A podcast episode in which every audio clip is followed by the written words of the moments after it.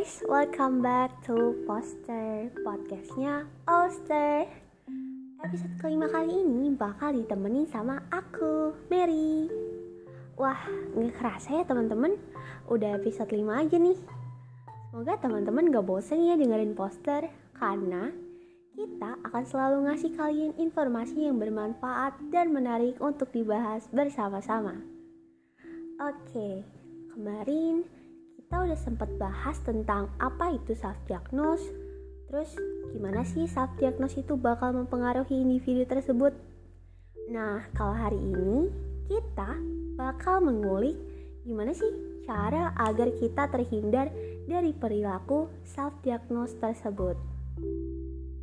Nah, yang paling pertama nih, teman-teman harus menghindari menarik kesimpulan hanya bermodalkan informasi di internet. Teman-teman ngerasa gak sih, di zaman sekarang informasi itu mudah banget didapetin. Contohnya dari poster kayak sekarang nih. Banyaknya informasi di internet membuat tidak sedikit orang kemudian mencari tahu sendiri penyebab dari gejala kesehatan yang mereka rasakan, alih-alih datang ke dokter atau tenaga kesehatan lainnya.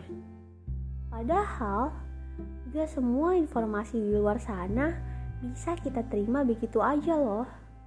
Hal ini kemudian memunculkan fenomena self-diagnose tersebut. Cara menghindari self-diagnose yang kedua adalah tidak mengikuti tes-tes daring atau online terkait kesehatan mental.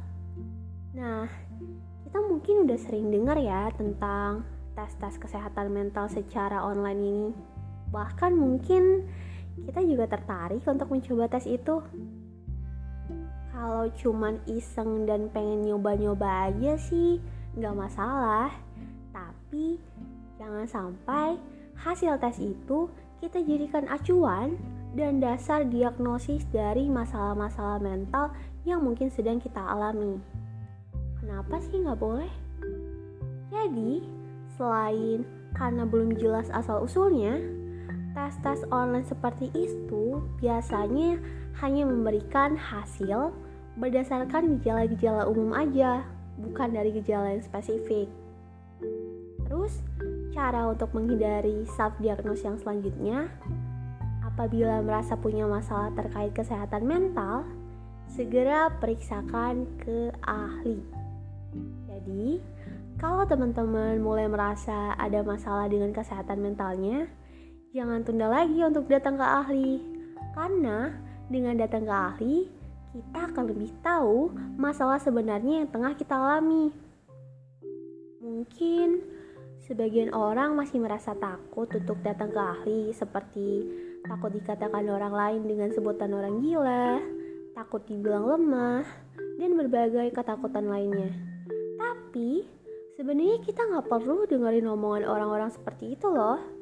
Mending kita fokus dengan diri kita, karena kesehatan kita jauh lebih penting dari berbagai macam omongan itu. Dan perlu kita ingat nih teman-teman, bahwa tidak semua masalah itu bisa kita alami sendiri. Terkadang kita juga perlu bantuan orang lain dalam menyelesaikan masalah kita, sama halnya dengan kesehatan mental.